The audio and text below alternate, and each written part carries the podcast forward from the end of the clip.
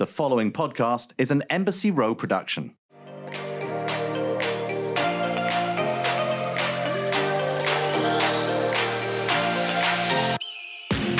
All right, everyone, welcome to Scissoring Isn't a Thing. I'm Darren Karp.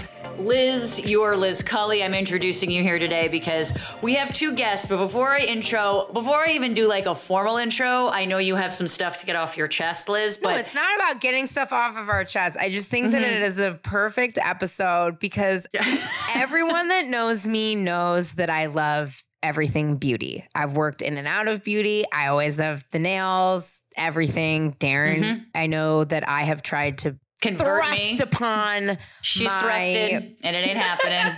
beauty regime on you. You've been a very willing participant when our makeup has been done. Mm-hmm. And I'm like, yes, we need more, more, more. But unfortunately, this morning, I got a spray tan. Can you guys tell? Because she's Look at my arms. her arm Like, is a different color, and it all leaked onto her shirt, which is good. and it didn't go well. And I can't take my clothes off. Most of my house is white. I'm sitting in a chair like I'm in trouble and I'm embarrassed. And I'm not Now- going to lie. I actually adjusted the light on my camera because I look insane. Like I look like a burnt hot dog. Like I'm very orange. And it is I unfortunate. am dying. Listen, hey, listen, talk about show up to work though. First of all, I just started a new job. So then I get on a Zoom call 15 minutes ago and I was like, hi, how's everybody doing? You know what? Well, girl, we black black, so we couldn't even tell, girl. Okay, thank tell. you. So There you go. well, those lovely voices we hear are the founders of Condition Her. H E R ends it like conditioner, but condition her. Uh, there are co founders Wendy Rose Berry, and we've got Eugenia Marshall on the line. Welcome to Scissoring Isn't a Thing, ladies. Thank you so much for being here. Thank you for having us. Thank you for having us, ladies, and my on my lovely lunch break. Uh, you both are mom entrepreneurs. Is that the correct term here that we're going to use? You're both you're both mothers. I guess I guess they say mompreneurs. Yeah, and I- mompreneurs. it still counts no matter what age your, your your kids are. My son will be 25 this year, so I'm still mothering. Do all of his friends hit on you? Yes, girl, get into it. I bet they do. Don't come to a party with Darren and I. You might not come out alive. Well, cause so conditioner is essentially, you know, a, a skincare brand, but also for your intimate areas, if that's what we're saying, right? Which I'm sure is probably tough to market. I mean, we, our podcast is called Scissoring Isn't a Thing, as you know, and it's probably, it's like, People look at it like it's the most jarring title in the world. They laugh, but it's sometimes difficult to market. Liz is in marketing, so she kind of knows what I'm talking about here. So, why did you guys guys decide to start a business based in something that literally like everyone feels squeamish even saying the word vagina or vulva? Well, Not me, but other people do. Darren loves to say it. Darren loves I to say saying it. vagina. Yes. Listen, we often when we're when we're talking to folks who are doing IG lives, like we kind of make everyone say vulva. I think it's a super sexy word. I think it's So sexy. I. I think vulva, like look at you, look, look how your lips do, and I have on bright. Look how your lips do. Vulva, like it's very say vulva. Say it with the you know. Okay, vulva. Vulva.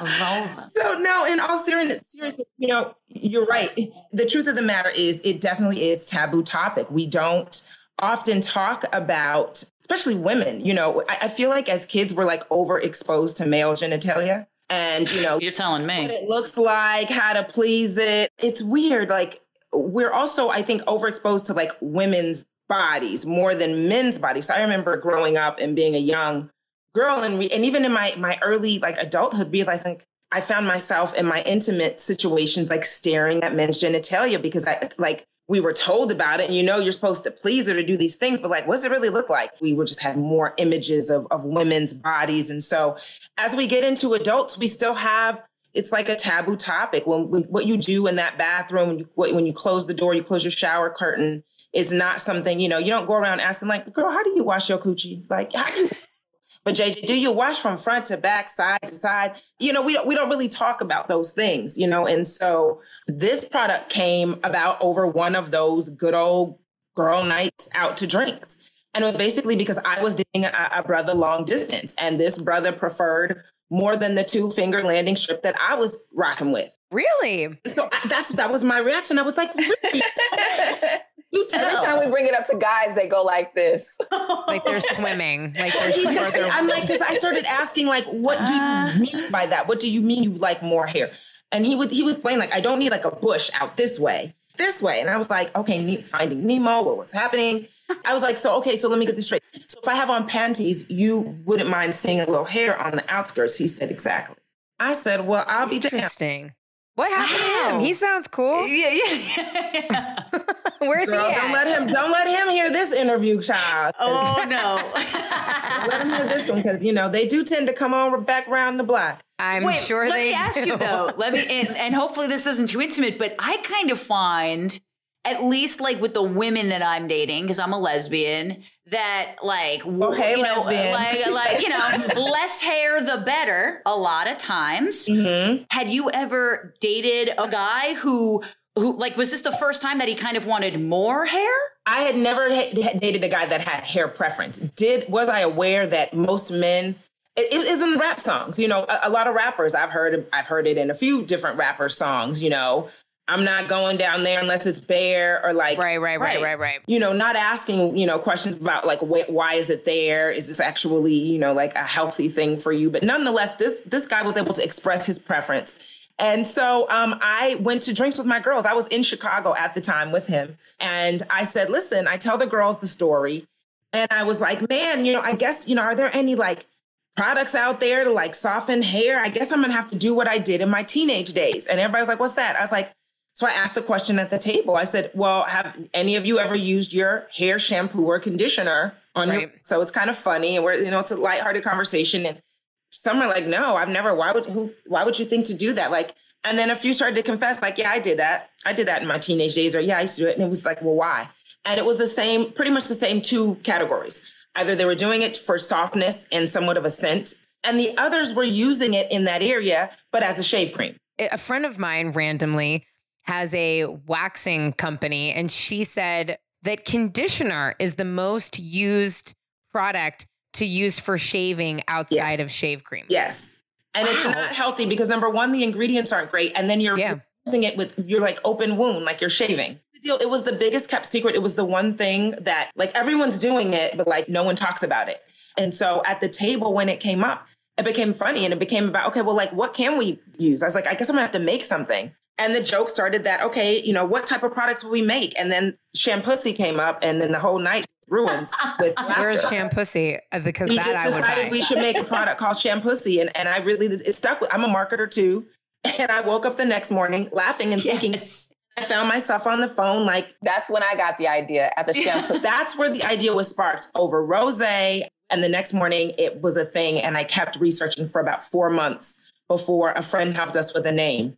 And uh, it was conditioned Her. And three years later, we found a female biochemist who thought the idea was brilliant and wanted to help us, told her that God showed her our aura and she was meant to help us and wanted nothing in return other than us for us to own our formula. So I the idea came from me. I'm a marketer, I'm an idea person. Eugenia is the business, really smart one of the two, finance, tech. And so we're a perfect yin and yang to try and explore this um, entrepreneurial journey. And it's been a blast over the last almost seven years to actually launching in June of 2019. Amazing. Well, I mean, congratulations on all your success. I mean, not only are you female run, you're you're a black owned business, which is awesome. You were even named Black Women Business of the Year, I believe, We uh, were. in the, in the skincare category, which is pretty incredible. So that's that's wonderful. I'm curious for me, right? Like the reason we started this podcast called Scissoring Isn't a Thing is because Liz is bisexual, I'm a lesbian, and like this is what men would say to us when they'd be like, "Oh, how do women have sex?" Like it was like we started doing it as like this play on words to be like, "Shut up!" Like go online. Like it's like we're not doing this every two seconds. Like for you guys, when you're marketing to men, like what is your biggest barrier? Is it the fact that they don't really understand female hygiene? Are they intimidated by it? Like, what's the biggest struggle there being a, a female led business, maybe? I think that the biggest struggle is that men are extremely logical. They're just logical by nature. And so when we first started trying to, you know, solicit funders and get out there in the marketplace and try to get some funding, it was always this huge barrier because they just don't understand women. And they would immediately go to this is like a sex toy or a sex product. Like, does it taste good? They never thought health and wellness, like that women have health and wellness concerns when it comes to products in that area. And so there was so much education that we would have to do because, like Wendy said earlier, we're always taught how their bodies work, but they're not taught how our bodies work. Right. So there was this huge barrier. And like I said, in education, we, we run across that even with women and um, getting them to understand their, their bodies because the first thing that a woman will tell you is that I don't need anything down there. I use water. You know, I use this, I use that. And, um, you know, it's self cleaning. Well, the vagina is self cleaning, but that's the internal part. But right. the vulva's not. you know, it's right, not. right, right, right, right. You know, so, you know, it's just so much education that goes on with this product in general. But with men, it's on a whole nother level. And it's for all hair types, right? I mean, I know that you're kind of marketing it maybe specifically to black women. I know you've said it on your website, but like I can use this too, right? I mean, this is actually we market to all women. This is okay. Good. I'm very, I'm saying this very. You just happen to be black. well, I, am I'm, I'm going to say this very tongue in cheek because it, you know there's some sensitivities, but this is for all vulvas. for you know what I mean. This is not a black vulva product. This is this happens to be an all somewhere where I don't mind the word all being in front of. So right. this is all vulva product, and so it's been such a journey going from having a goal of you know when we went into COVID before quarantine last year, you know, that was we were six months into actually having. Right. I mean, imagine having a product that is meant for the most intimate part of your body, as we thought. That was our focus, really, that area until the you know the benefits of inner thighs and chafing and underarm relief but until those things were revealed by customers, you know, we were really focused on spreading education around, again, around the terminology and things and really selling one tube a day. And then COVID hit. And, you know, Eugenia and I can talk about kind of, I mean, she can share. Yeah, I, I, wanted to share that because I love that she asked about us being Black and about it mm-hmm. being a, a Black product because it's interesting, you know, and I definitely want to share it here on this platform because I think it's a big deal for Black female owners of companies that have products that actually work for people of all races, not just their race. Yeah. But um, this product, we didn't actually come out as owners. Like if you look at our website, when we originally designed it, we didn't have our faces up as founders. That's what I was going to ask about. Right. Yeah. We were afraid that people would see two Black women and say, oh, this is for kinky hair or this is for curly hair. And it's not, it's for any kind of hair and it's for all skin. Well, gee, I want to say I want to say something quick. I, we weren't afraid because I'm never and we ain't never scared. Don't ever get it we were just intentional, strategic, right? strategic. Yeah. You know, I'll speak for myself. If, if Gina had fear, but I didn't. There was absolutely no fear. It just was being very conscious and very aware that racism exists in this country. Conscious and unconscious bias exists. There are going to be women and men that say, oh, "I would never buy that." What do those two black girls know about? Again, they're not doctors, they're not this, yet they'll buy the local coochie oil from Miss so who bought it from the shaman down the street, like right? They saw it exactly, and they'll be like, "Oh, I have this new honey, this new um, hoo hoo honey oil." You know what I mean? But we actually have a PhD biochemist who is not black. Although we're a black woman-owned company, we are a diverse, owned and operated group of women but no, we like I said, it really wasn't a matter of being afraid. It was just being aware of the society we live in. Right. Yeah. And we were intentional in not using our faces as the owners of this brand. And the fact that we had to do that in 2021 and you know the owners of jet and ebony and essence and those folks were doing that back whenever those magazines and those businesses were founded that we still are conscious and aware that as black business owners we have to think about that yeah that we will be judged based on that alone regardless of the quality of or how cute, or that an awesome black woman named Kendra Dandy designed this little tube here. But did you feel like w- during COVID, it gave you an opportunity? It's interesting because I know, you know, you and I both work in marketing, and uh, what was positive, I felt like out of the pandemic is that consumers really wanted to know where their products came from and they wanted to know who the two of you were and they wanted and to know right. do you know what I mean? And when we're sitting you know at home and we're ordering online we had the time to go on people's websites and actually read about us and all of those things. Did you feel like that covid actually gave you this opportunity to be like actually no like now we want to show who we are go on all these platforms and talk about it definitely. The pandemic especially when you know when everything happened with with George Floyd. It, it opened up an opportunity and it was a weird feeling for us as Black women and mothers of Black sons. We're not just out here, you know, as entrepreneurs, and probably the most important title that we hold is that we're mothers, and we're mothers of Black boys. So that whole incident um, was just really emotional, just as mothers, you know, first and foremost. And it presented an opportunity for us to be the face of our, you know, of our company. And I'm, I remember Wendy calling me, uh, you know, because she was really conflicted because she is a marketer. And, you know, these opportunities and things were opening up and people were trying to push people to embrace and to support Black businesses. And, you know, it was conflicting, you know, internally because it's like, okay, this is a moment in history that we'll never forget. This is something that's hitting home because we are the mothers of Black boys. And it's putting our company in a space to where we can actually get the exposure that we've always deserved. Yeah. It wasn't like we just deserved it in this moment, but we've always deserved an opportunity to showcase our product. And so Wendy was like, you know what? Most people don't even know how to to support a black business. You know what we're going to do? We're going to use our platform to basically push out a messaging to say, okay, this is how you can help a black business. Even if you don't buy a product, you know what? Share one of their posts. Do one of these things and we we worked on that we got that and we started pushing it out there and you know things just started coming back to us because we were i feel like we were in the right space as business owners and as black women and as a black owned business and um, the opportunities just started coming up everywhere so. I'll mention three things that happened during covid that were impactful four so i want to run back to our goal as of january 2020 was okay one to two tubes a day again very small goal. Small goal. Right. Our profit margins are great. We can take our time with this. You know, we're not in a rush. We both work full time. We, we got it. We can do this thing. Uh, then COVID hits in March.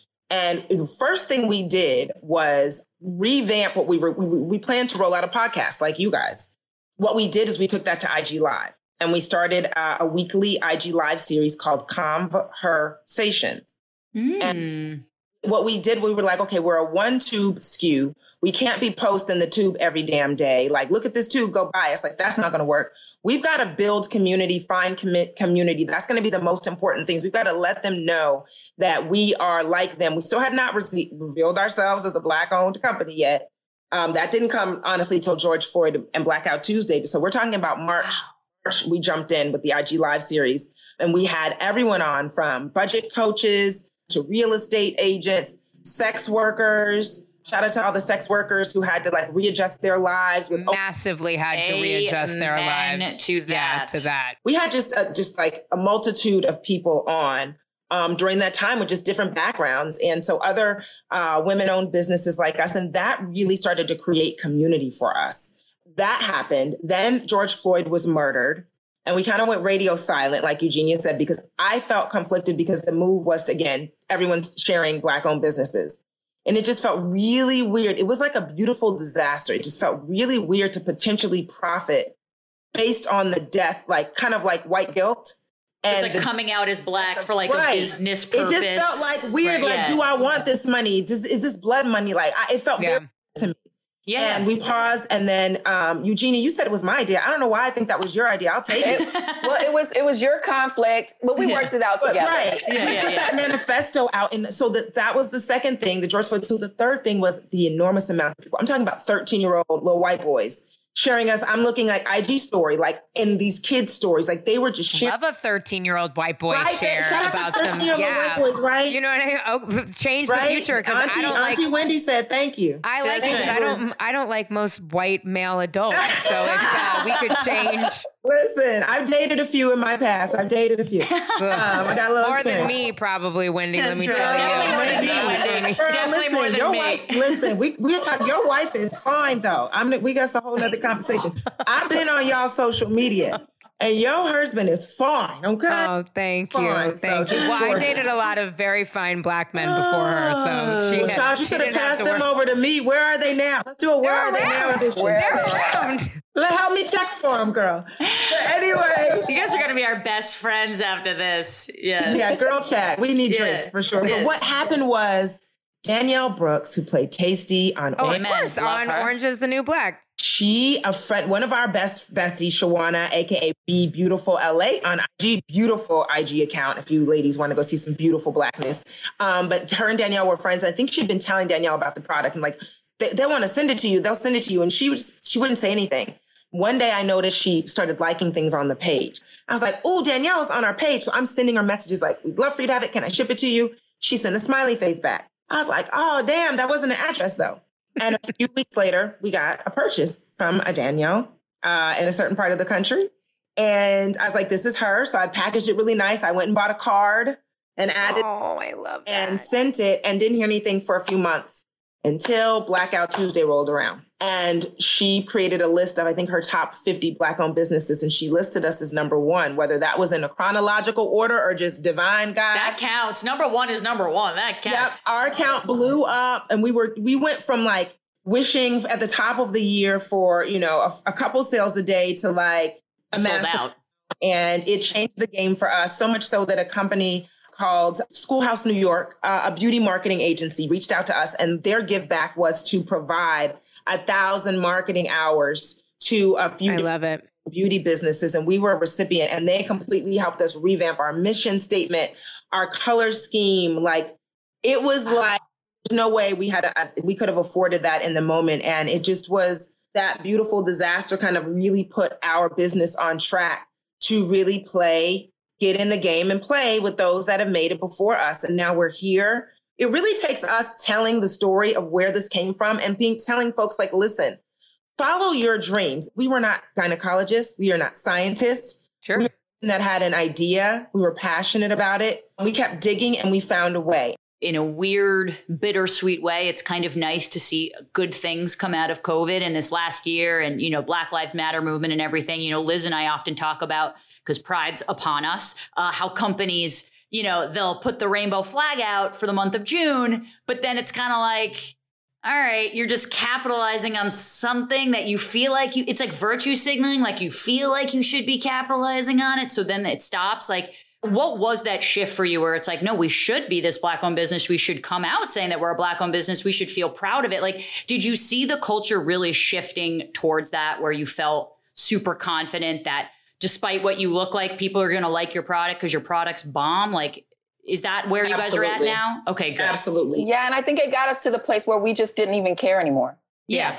Which is a good You know- thing, I guess, right? Like that's, I guess, progress. But. I would say, like, I, I, I think what's interesting, and that's kind of what I was saying earlier, is that I think there is a collective shift. I'm hoping in consciousness to be conscious about what you're purchasing, to be conscious about like whatever. I'm like looking at my doggy treats right next to me. I know that these are like by these l- small batched people and they don't put grain in it. I don't know. Like everything I look at, I go to the farmer's market because I am a nerd, but I also love talking to all of these incredible farmers. I love that dialogue between what I have in my home and what I put on my body and what I put inside my body with the person that's making it. And so I'm really hoping that that just continues because I do think people really care. I think they do want to They know the two of you. And I think that's what's so great, you know, kind of about today versus maybe a few years ago.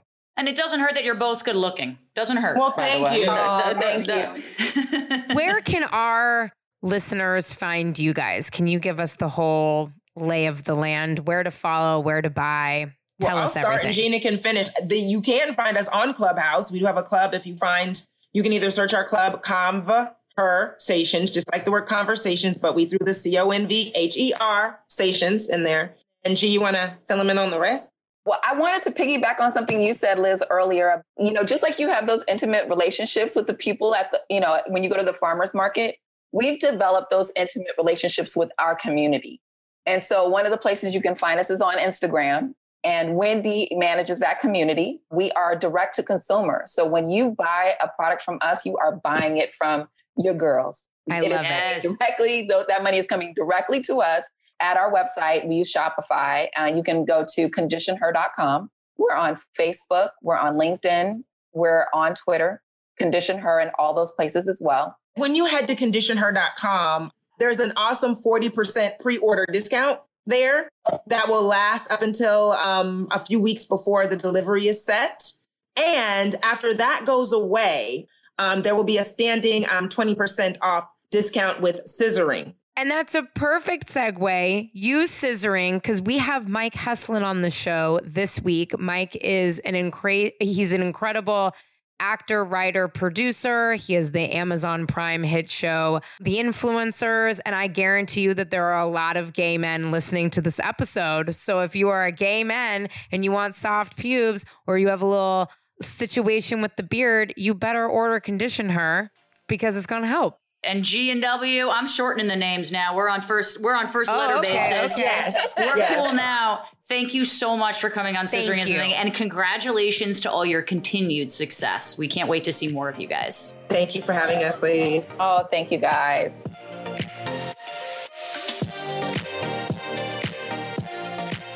You're proud, right? I think so. I think you are. I certainly am. And that's why I actually really want to talk to you about this six part documentary series coming out on FX. FX's Pride is a six part documentary series chronicling the struggle for LGBTQ plus civil rights in America from the 1950s through the 2000s. Six renowned LGBTQ plus directors explore heroic and heartbreaking stories that define us as a nation. Each episode makes use of its own unique storytelling devices used to explore the hidden history of the LGBTQ plus community, ranging from reenactments to archival footage to deeply moving personal interviews.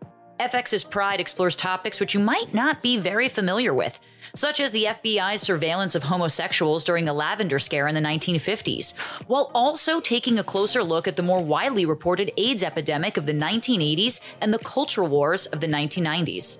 The impact of these events has inspired and galvanized many within the LGBTQ plus community to create policies and organizations that still fight for equality today. FX's six part documentary series Pride is now streaming FX on Hulu. I want to introduce Mike Heslin, who is one of our, I guess we've had actors in the past, but you and I are really excited because we have some like actor, actory questions, director, yes. writery specific questions. Your bio, Mike, is out of control. It is yeah. three pages long. So this oh, morning, oh, no. I, so we hate morning, you because you're an overachiever. okay, tell me if I've hit all the beats. So, listeners, we have Mike Heslin today, and he has created and stars in the mockumentary comedy series The Influencers which is on Amazon Video now live. This is also his directorial debut. You were also born in California like me, but you were primarily raised in Arizona. Mike is a natural or nature lover, excuse me, but also a natural nature lover. And uh, he prefers to spend his time hiking or on the water. He is a huge animal lover and activist. Uh, focusing uh. his energy on conservation efforts in his spare time. Uh, you are also passionate about LGBTQ plus issues. You are a supporter of Broadway Cares, the Trevor Project, which both Darren and I love. I mean, and then it just keeps on going and going and going. Hold on. You also star, which I've watched in Boyfriends, which you can all watch on YouTube, which I highly recommend. 9 million views. Vanity Fair loved it. I mean, Vanity Fair.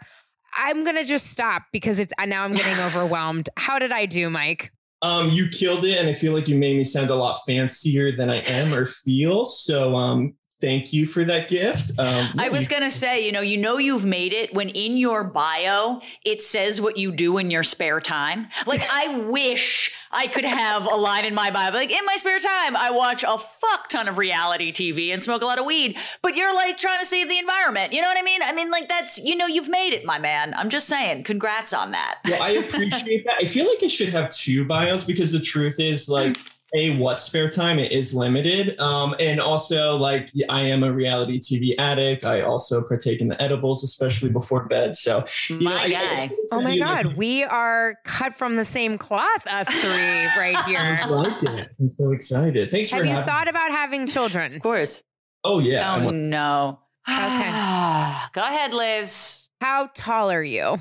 Uh, six foot Oh, okay. She's well, asking for your sperm, Mike. That's what she's doing. Okay. In a roundabout way, she's legitimately asking for your sperm. She doesn't care about your age, sex, location, except for her future fucking children. Okay. That's I it. mean, we would have really blonde, blue, green eyed babies. It's not terrible. Seriously, I mean, we can talk. I'm the oldest of five, so I grew up in a huge Ooh. family. So I, I want kids. I want to see little Heslins out there. So uh, yeah, let's that. Ooh, oh my God! First of all, I, typically people are like, mm, but you really went for it. I love it. yeah, I, okay. I, have a feeling this interview is going to be about five minutes before I get annoyed with Liz asking me with your sperm, but we will continue uh, for the sake of content here. Now, Mike, uh, not sure if you ever heard our podcast before, but we usually start off oh, after oh, yes. reading these amazing bios, uh, how you identify. And uh, I was wondering if you would be willing to answer that, how you identify sexually. And uh, if you don't want to answer, also state why.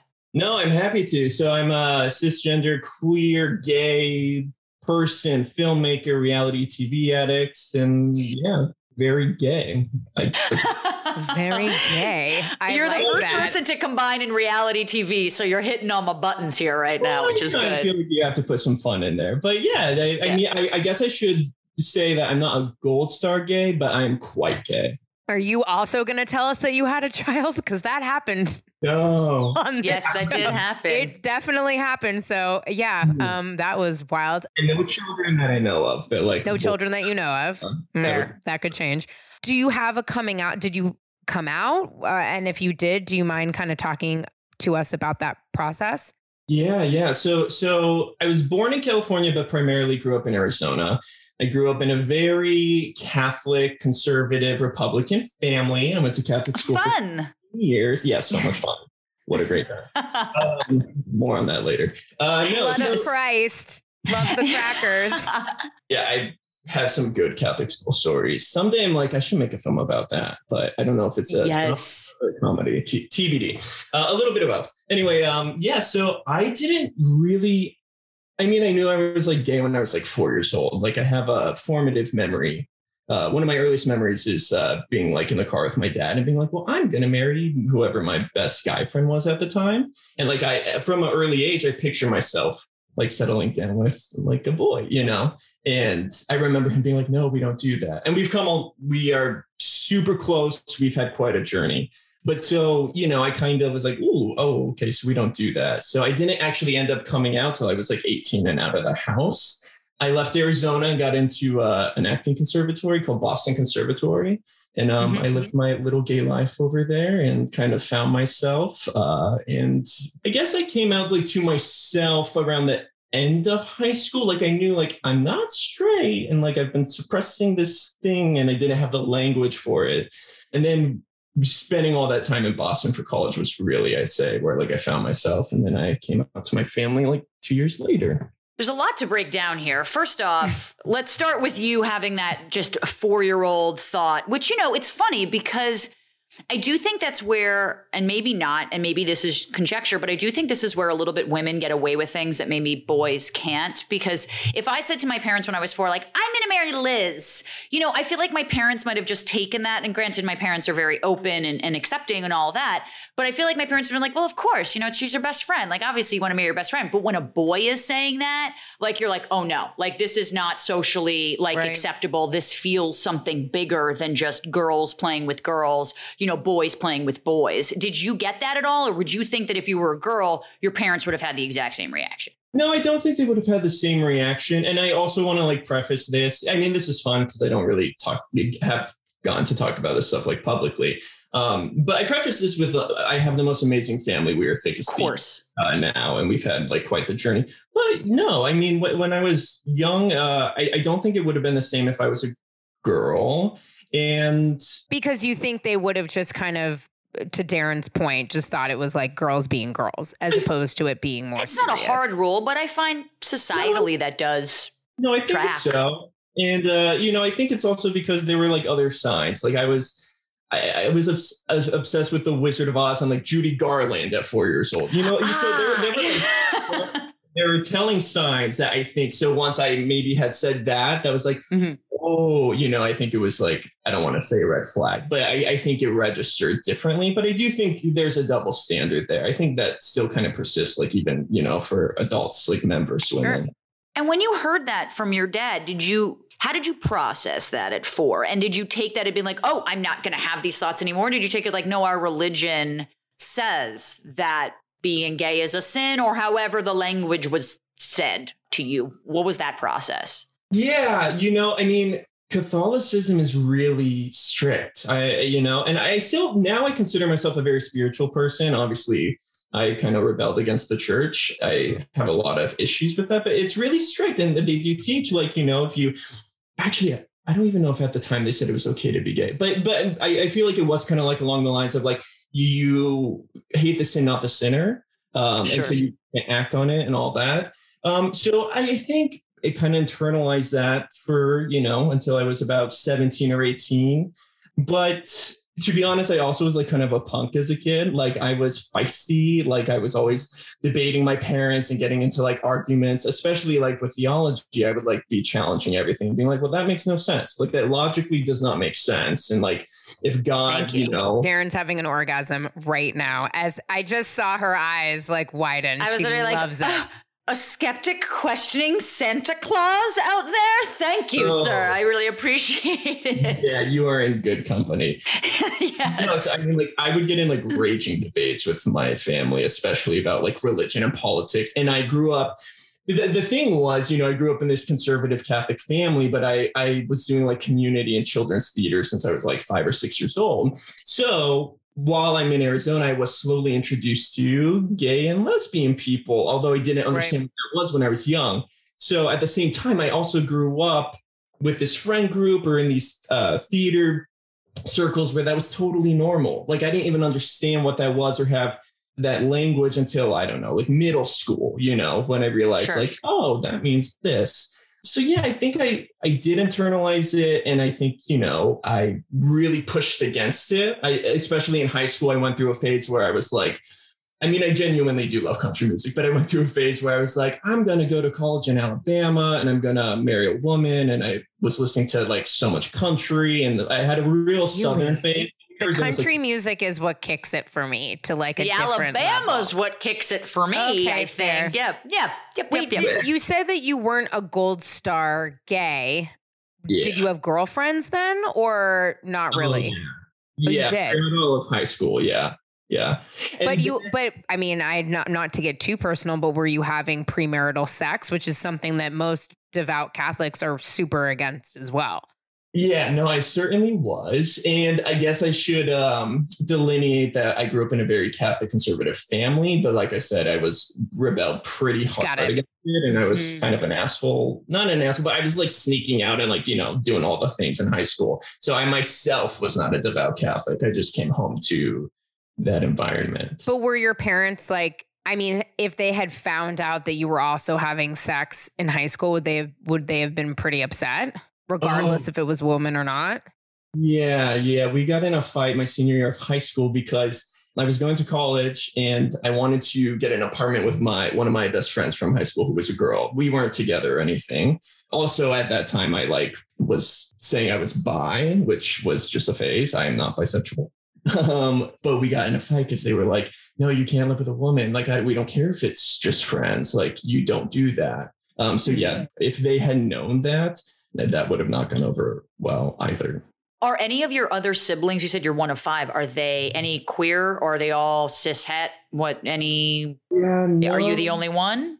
I'm the only one, but what's really exciting, I mean, I, I guess I'm not saying who it is, so it's not outing anyone, but there's a, a, a cousin or two who's uh, recently come out. Um, so that love a queer cousin.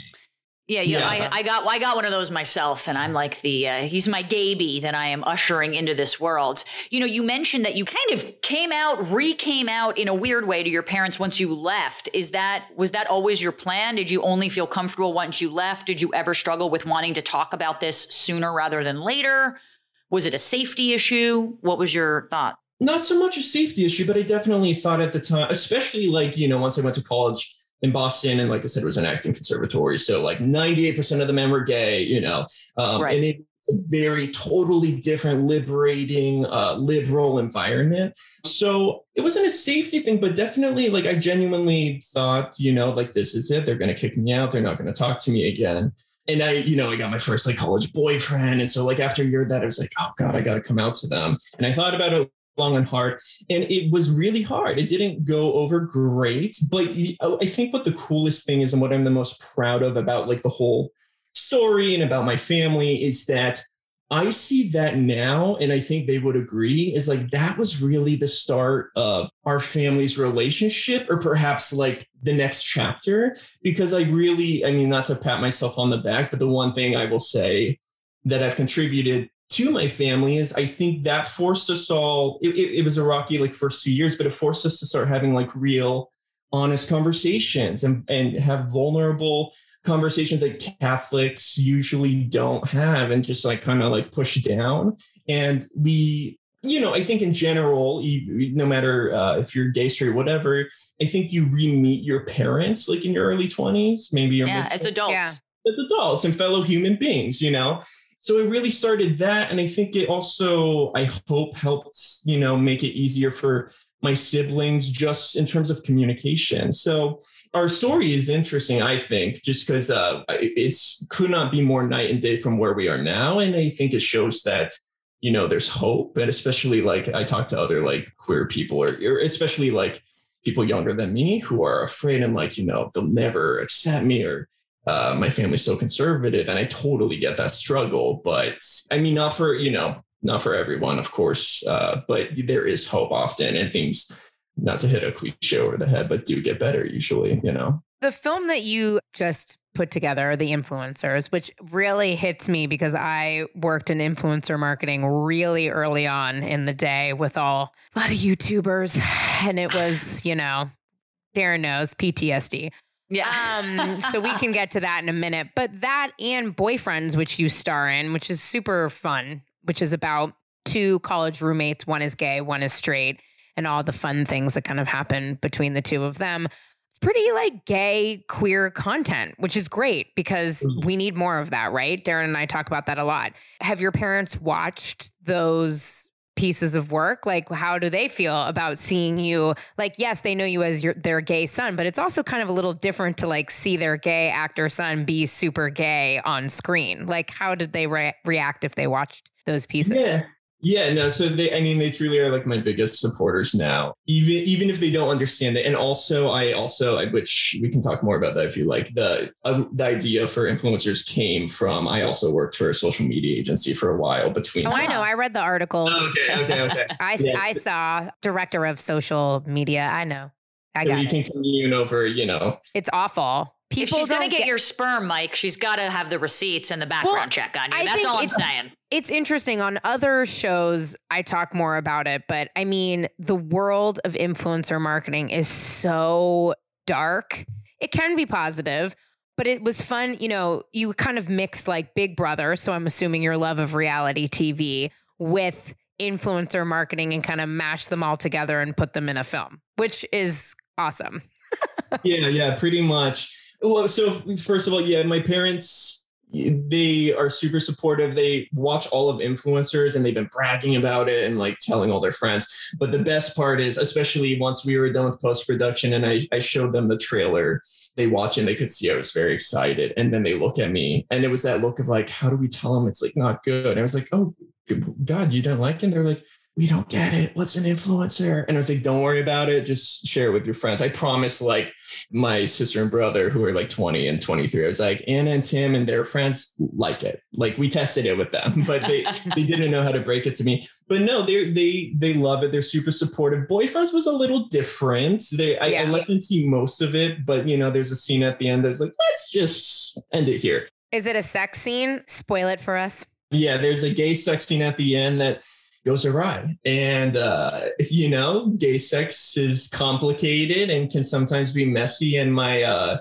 my business partner, who is the, the star in that, uh, Noah Mash, we really wanted to show like a real gay experience. It, it's, it's a comedic like twist at the end, but, but that was something I was like, you know, mom and dad don't have to see like every second of this. Just kind of piggybacking off of this idea of like influencers, social media. Obviously, all three of us need to use social media as a tool for us personally, but also professionally. And I think all three of us benefit from that gravely.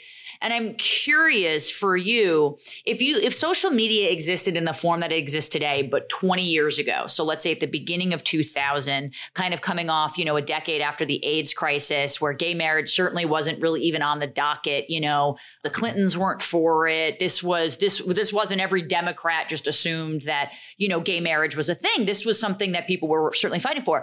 Do you think that people would have come around to LGBTQ issues or gay marriage sooner if social media existed earlier? Or do you think that it kind of came at the right time and people needed to come out first, kind of, you know, one on one to their family as opposed to coming out all over Instagram or Twitter?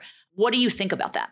part of me is like, yes, I think if social media had existed earlier, it might have helped. Because the thing is, and you know, I, have encountered this with my own family and you know, people in Arizona. It's like, yeah, and I think it's the way in a lot of more conservative so- southern states. It's like if you don't know a single person in our community, like it's just so foreign to you, and it's so easy to be like afraid of it and to box it, you know, and then the second like your son or your friend or your whatever comes out, it's a whole different ball game, you know. It's like you you need that exposure, you need the um it needs to be personal in a way. So I do sure. feel like by it being more prevalent in our culture, uh, whether seeing it on social media, obviously the past decade, uh, it, I think uh, in terms of TV film, it's changed quite a bit. You know, there's like LGBTQ representation in most shows now.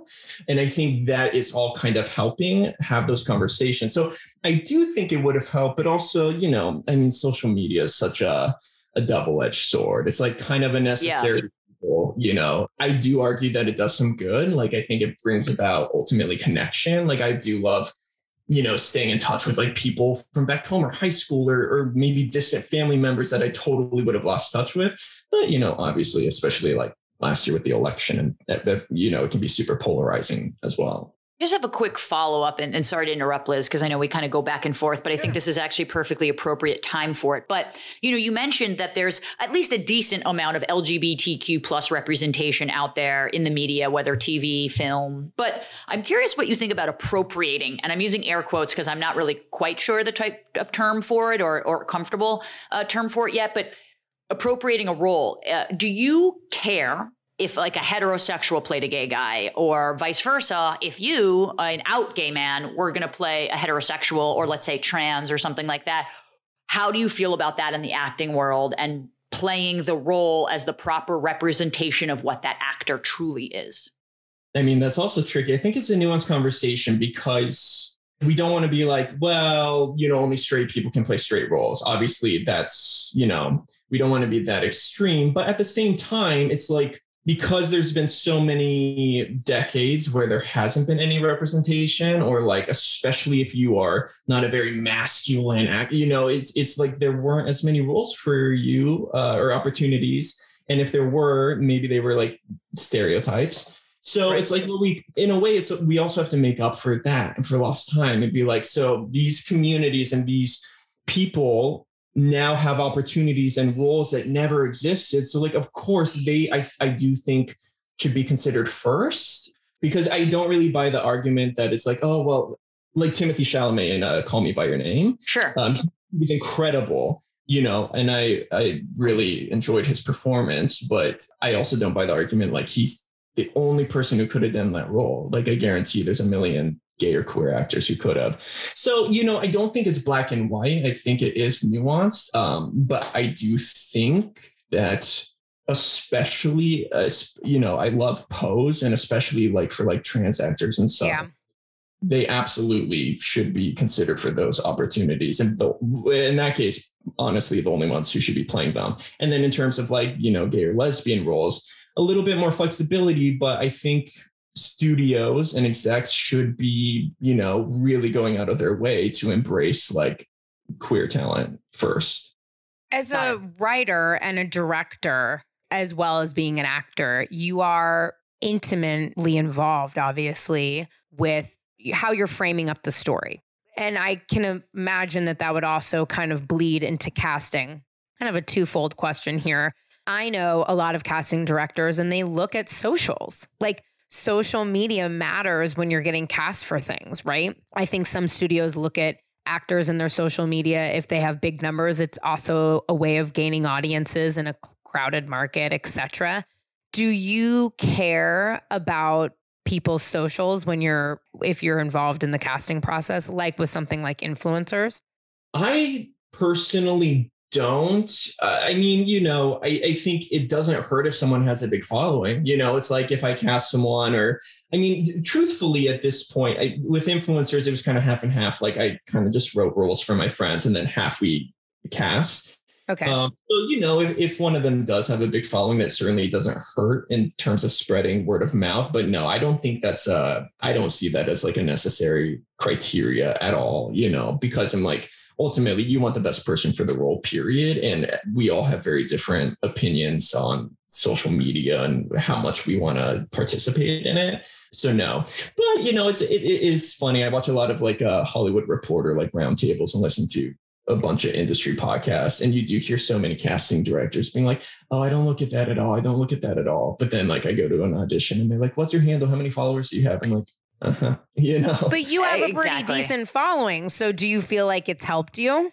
I mean, yes, you know, I'm not Yeah. gonna lie. Like it, it, it has certainly opened. It's not that it's gotten me roles, you know, or like I was cast over someone else because of it. But I will say, you know, it has helped open doors, and it's honestly more so in the director producer side. It's really mm. kind of helped open doors and allowed me to network because I I kind of just see myself and my production company. It's just like a little queer engine that could, you know, we're we're, we're relatively new. You know, we've been making stuff for the past four years, but you know, we're we're still new. Um, so it has helped to kind of open doors that I don't even know how I would have gotten to or knocked on previously. Um, so you know, I'm also not going to lie and be like, oh no, it doesn't matter. It's not going to do anything for you. But you know, I like we've said, it's it is a double edged sword. So I also don't want that to like be all consuming. Be like, oh, I got to post every day, you know, to like get anywhere because that's exhausting. Are there any roles in your as the actor? Are there any roles that you would refuse to play? I don't think so. You know, you because I think of like things that are maybe controversial or would be really hard to play, you know, just like would really like kind of bother my soul. But I can I think it depends on the story. Like I think of um correct me if I'm messing this up. Wasn't it Sarah Paulson in 12 Years a Slave?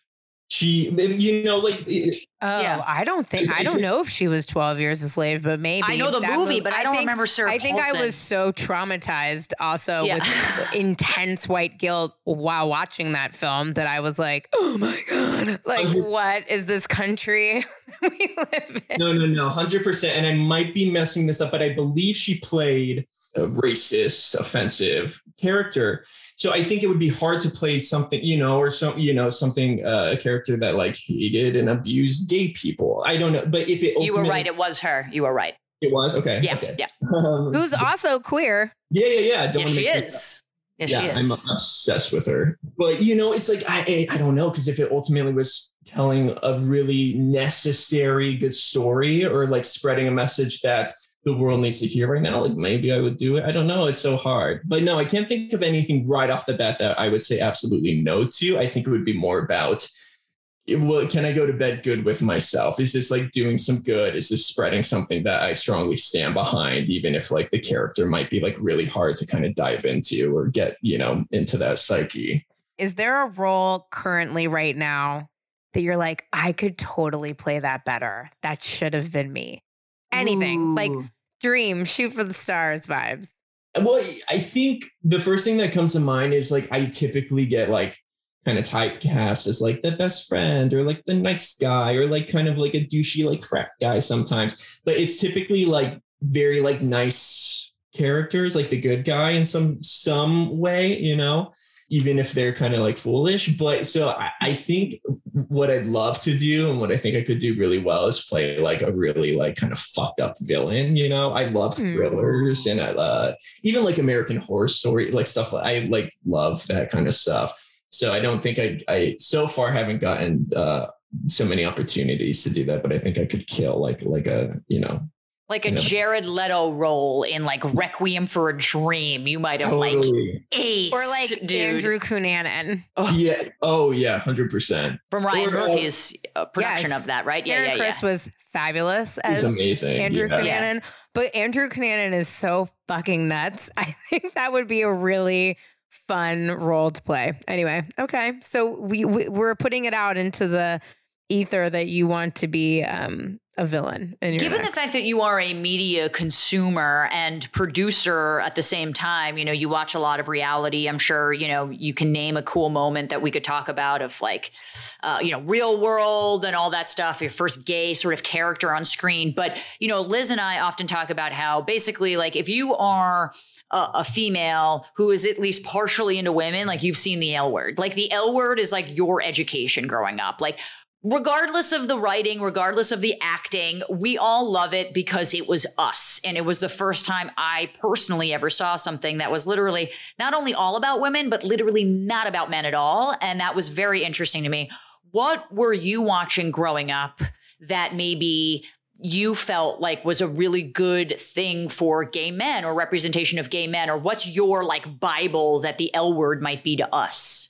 It's funny the way you talk about L, the L word is how I kind of think a lot of gay guys look at queer as folk. You I was just gonna say it's probably Yeah. queer as folk. I would imagine that's the other one that kind of gets mentioned a lot. Yeah, yeah, that's one of the the earliest ones. I mean, it's so interesting because it's like as a it, when I was younger, there wasn't much, and then there was Will and Grace, and it was like seeing Will and Mm. Jack was like transformative for me, you know, because they're funny and vibrant, and but then and then Queer as Folk, the as the older I was getting, Queer as Folk was like the racier one that I would like sneak and watch, like, like when my parents weren't around, you know. Yeah. And so I, I I think it was that. Yeah, I mean, it was just so. Does delicious. queer as folk still hold up today in 2021? Not a hundred percent, but it, it's overall it still holds up. Uh, funny enough, I, I rewatched it like uh, six months ago, and I was like, yeah, this is still good. I mean, it's definitely it's a little bit dated, but it's still like I don't know. I think in terms of LGBT canon, it's still classic. I know. Well, Dar- Darren and I both rewatched the L word. While it is still Kind entertaining to up, watch, yeah. it like barely holds up. It is there. I'm like, whoa, this is, first of all, these This women are bad. mean. And, Yeah. a, and Yeah. a lot of them are so unlikable. I'm like, whoa, this is crazy. We're talking about the original L word, by the way, not Generation Q, which Yeah, is the new one that kind of. We're talking about the original one or, or whatever. What did you think? Did you watch Looking on HBO, Mike? Oh yeah, I did. I did. Did you Yeah, like feel that? I watched it as well and I enjoyed it. But from a gay man's perspective, I was wondering what you thought about that. I loved it because, yeah, absolutely. I, I was just a so happy to see that on our screens. You know, I Yeah. feel Yeah. like that was like a huge deal, and I liked it because it was like having real conversations and really kind of portraying a more realistic, ver- not version, but pl- really portraying reality. You know, I think. Again, Will and Grace was great, but that you know that can kind of be you know people could say Jack is a bit of a caricature. I mean, Sean Hayes is fucking brilliant, but you know what I mean? It- it- like, I think that was the first time I saw people talking about open relationships. And, you know, I mean, there's just so many colors, shapes, forms, and different sorts of relationships within our community. And that was kind of the first time I ever saw that talked about. So, yeah, I thought it was huge. I felt like in the gay community, there was kind of a split. Like people were either obsessed or they were like, that's not my experience. I don't like, you know, Right. and kind of pushed against it and I, I was I liked it. I wasn't obsessed, but I had such tremendous respect for it just happening and for like s- ha- putting these conversations like on a you know a public platform. the Did you movie see was weird. The the movie, movie? was the movie was a little weird. Although I, I'm glad they finished it up with something because I felt like it ended a little too abruptly. So I was Totally. glad that HBO brought something back, and I love Jonathan Groff. Did you Yes. ever see Prom on Netflix? Yes, you Ryan Murphy's the prom. yeah. Uh, yeah, because I'm curious Yeah, what you think about James Corden's portrayal as a gay man.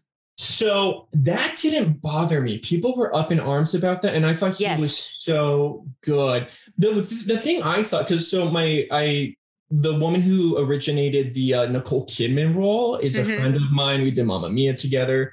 Oh. Um, so so I I more wondered. I didn't know the guy who created Barry personally, but I I more was like he was so brilliant on Broadway. Like why not him? But uh, you know it's like politics, and like you do need names to get people to watch it. That didn't bother me. or social media followings. Well, sometimes you right. I- Well, because you I'm mentioned Sean saying. Hayes being a caricature, and a lot of people thought that James Corden was this like exaggerated caricature of what a gay man.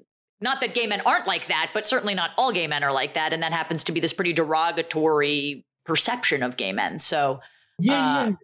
Yeah, I didn't see it like that. I respect and understood. I mean, some of my friends really felt strongly about that. Um, but to me, I mean, that is the character. I did I didn't see it as him being like super like over the top flamboyant in an offensive way. I mean, that character, it's written in in all of his songs. Like he is a flamboyant, uh, you know, like gay, gay, gay, you know. Yeah. And so that that didn't bother me, but I, I mean, I, at the same time, I understand why people would see it as problematic because he is straight. But I think if he had played it more, uh, what should we say, like subtly or less like fabulous, I feel like it would have been terrible because that's not the character. You know, I think that would have been harder to watch for me.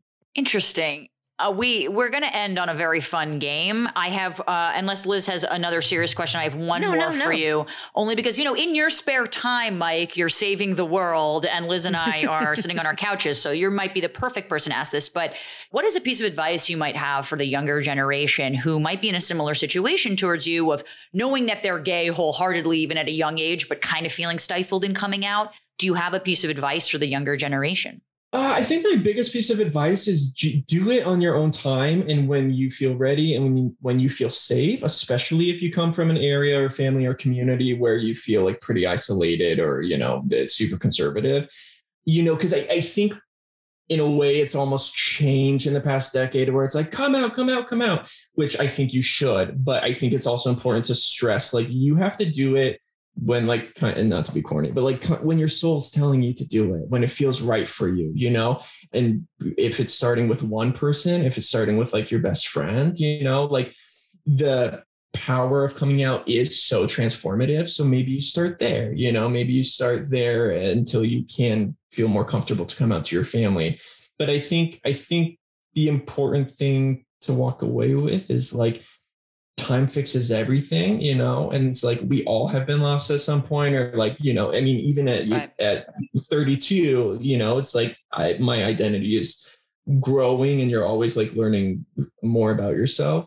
So time kind of fixes everything, and no matter you, for some some people are so lucky, like it's just like not a issue or a hard conversation, but for those that it is, it's like it truly you know 10 years from now you're going to be a different person and it's it's hard to absorb that in the moment but just tell yourself that over and over until it like kind of sinks in you know because it is so true Totally. Well said. This it, it feels like a very serious way to tee up our stupid, silly game, say. but here we I are. let's do some fun stuff Go ahead, Liz. Why don't you explain the game here? Sure. Okay. So this is rapid fire. It's silly. It's queer. Sometimes it's not. It's just nonsense. This is scissor me this, okay, Mike? This is the segment. Yes. Would you rather only be able to post on Instagram and never see a comment after you post, or would you rather to be forced to look at every single comment as they roll in for all of time and eternity?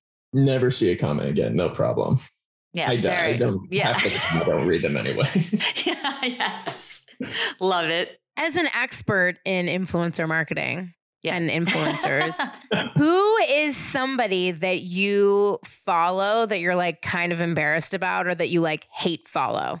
it's not hate Well, you know, not hate. I don't like some people Yeah, call yeah, it yeah. hate following, which is why I said that. But maybe that you're like, I like love to hate that I follow this person.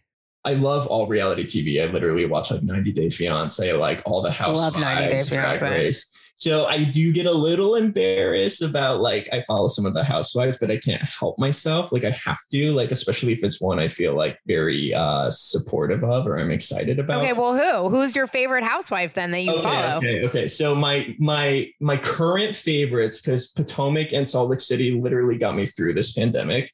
Um, but I'm obsessed with Meredith and Heather. I listen to. Uh, I'm disengaging. I'm, I'm disengaging disengaging. Conversation. Yeah. Also, uh, two things. One, listen to our episode with Heather Gay if you Yes. haven't already. No, I did. I did. Yeah. Oh, you did? Okay. So you know Darren and I love her. But two, Amazing. like the icy, icy, icy coldness of Meredith just being like when Even they my at the said end that. of the at, at the Yeah. end of the reunion when Andy's like, "What would you do differently?" She doesn't say anything about doing differently. she reads every single woman to Here's what I think fucking you all should do differently, not me, which is how I like handling things. Yeah. There's so there's housewives that you love because you're like, I would like party with her and like we would be best friends. And then there's ones where you're like, it's just good TV and you deserve your spot there. But I died because she was like, um, thank you for the question. I have nothing to say, but here we go. Oh, wait, wait, wait. You know what was my favorite moment? And my poor boyfriend, I've been like reciting it like once a day, like as a spell. But when Lisa Barlow was like, uh, Whitney Heather, bad weather, tornado, destroy, when she like kind of just like lost it. And she was like, just like coming at them in this like Dr. Seuss nursery rhyme. It's the best thing I've seen ever. The interesting classic. The interesting thing about Salt Lake City is, of course, you know, I've wa- I watched the season being Andy's assistant before it even started to air, so I sort of knew. I had interviewed some of them kind of before the world got introduced to them, and if you asked me six months ago, I would have been like, everyone's not going to be able to shut the fuck up about Mary Cosby, and she's probably like the one we're talking about the least, but she has a pretty interesting storyline. So it just goes to show that the cast is like phenomenal. Cause I would have been like, Oh my god, yeah. Mary, Mary Cosby, what the passing fuck? out Well, and, and she just really sorry, she really showed up at the reunion because, you know, we got a lot of, you know, a lot of solo shoots in her closet, which is fabulous. That but she really showed up at the reunion like she especially like the first part where she was like coming for everyone not taking anyone's shit i was like i need more mary like i can't wait for season two mary like that background is i mean she needs a movie All right, next question. Would you rather play a role that's your dream role that you fucking would kill for, but it never gets seen for whatever reason? Or play a role you fucking hate and loathe that typecasts you, but it's wildly popular forever? oh lord Be- because if it to play the dream role that never gets seen would be such a heartbreak If a tree falls in a forest, you know, does it really make a sound kind of thing? wow i like hate myself for this answer but i think the other one because then at least i know i would keep working and Yeah, you know fair. i have people to try and help out let's be real here. If you if it wasn't a little bit about that, you would be doing like theater in the mountain, like Shakespeare Exactly. theater in the Yeah, mountains. right, Like exactly. let's be real. exactly. Okay, going back to influencer because I'm that's really was the theme for me on Scissor Me This. Would you rather be a flat tummy tea ambassador or a FabFit Fun Box in, in- ambassador? Oh Use your 10% God. code Mike to get 10% off your next fucking order, people. If I see one more of those on Oh, Instagram, I'm gonna die. Oh, neither. Um, Yeah. You have to pick. Flat tummy tea. Flat tummy tea. Flat tummy A tea. Fab a FabFit Fun Box. I've gotten one or two in my day as a gift, and they're not that bad. Fab Okay. fit fun. All right. All right. Uh, I, I haven't opened one of those, uh, but I'll take your word for it. Like, uh, uh, uh, just absurd. And uh, last one for me name three useless things that you absolutely need during your day. Otherwise, you can't function. Oh gosh. Well, the first one is definitely Diet Coke or Coke Zero. I'm like severely addicted. I was going to drink a Diet Coke today, and then Liz made fun of me last time. So I was like, I'm going to do a Perrier today because Every time we have an interview, Darren's just like just glugging down a DC. Every time. Oh my god, which ones? Thank you, I- I- Mike, for being on my side with this. Okay. You're welcome. I was drinking one the other day during like a Zoom meeting, and I, I all of a sudden like I got a little self conscious. I was like, I wonder how many people think I'm trash because I'm just like my like diet Coke. Like you know what? It is what it is. It's always been that way. Own your trash. I always say that. Own your trash. Yes. Diet Coke, my our reality TV shows. Like I literally, especially through the pandemic, that's how I know what day of the week it is. It's like, oh, this show's Drag Race is on Friday, you know. Um, and the third is my weighted blanket. oh. Oh, I That's literally so like cute. I put it like over myself as I like work on the couch because it's like it's like a cozy. I know we're recording this a little early, but you have two other huge Drag Race fans over here, and I just recently I know. got that into was this going to be my next question. I was just is- going to ask who she, who you think is going to win. Well, who do you want to win? Yeah, and who do you think will win? Who are you rooting for? Okay, so I think from the get go, I was like, Symone is incredible. She has Yes. X Factor. And Number I one. think for sure top three and could win.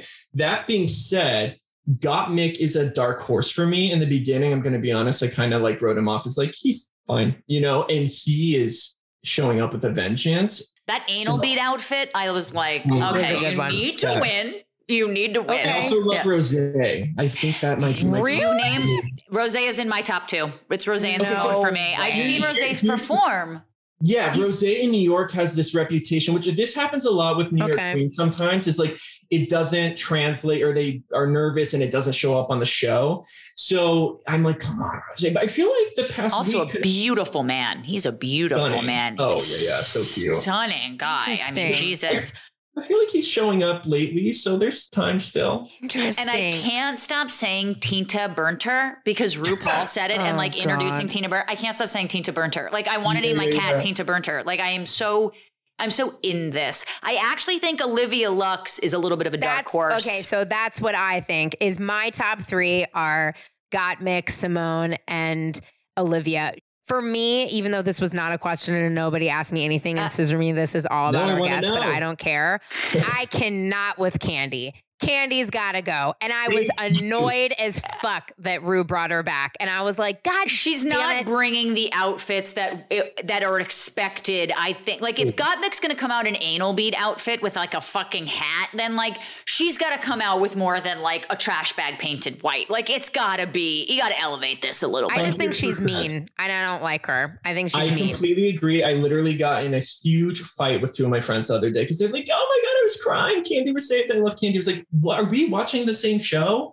I was like, "Kandy." First of all, they keep talking about how great Kandy is. I'm like, "Step it up." Like, I'm not impressed yet. Also, you're mean. I agree. I'm like, mean. I know. I would have like rather them save LaLa Ri because I just thought Lala was like. I mean, even though the bag Agreed. challenge was fucking terrible, Biz, I get it. But like Lala But Ree was like- like, bitchy funny, whereas Kandy Muse is like Mean. mean. Yeah, also, agree. that that bag outfit will go down as like a RuPaul's Drag Race historical moment. That It was so actually good. It Was, was so amazing. good. It was very pandemic. Well, Mike, before we let you go, where can the people find you, watch your stuff, follow you, DM you? Give it to us. Sure, sure, sure. So first and foremost, uh, check out the influencers on Amazon Prime. What I always say is, so it's a people, you know, we get the reaction sometimes that people are like, "Oh, I hate influencers," and don't under. It's a satire. It's a mockumentary. It's making fun of Um, them. Right.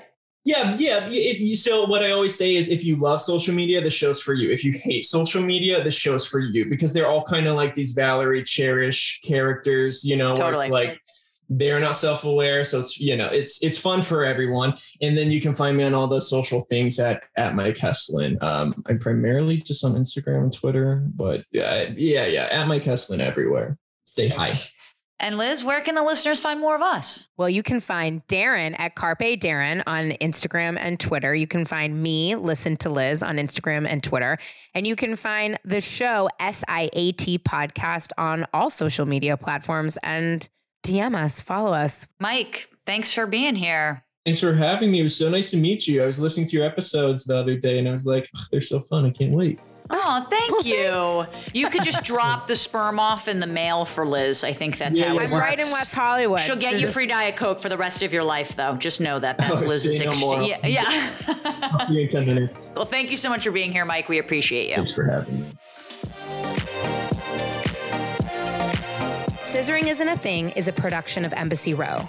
Our executive producer is Sarni Rogers. This episode was produced by Alexa Machia and Anna Marie Johnson. The show is edited by Maureen Begas. You can follow us on Instagram and Twitter at SIAT Podcast. See you next Tuesday.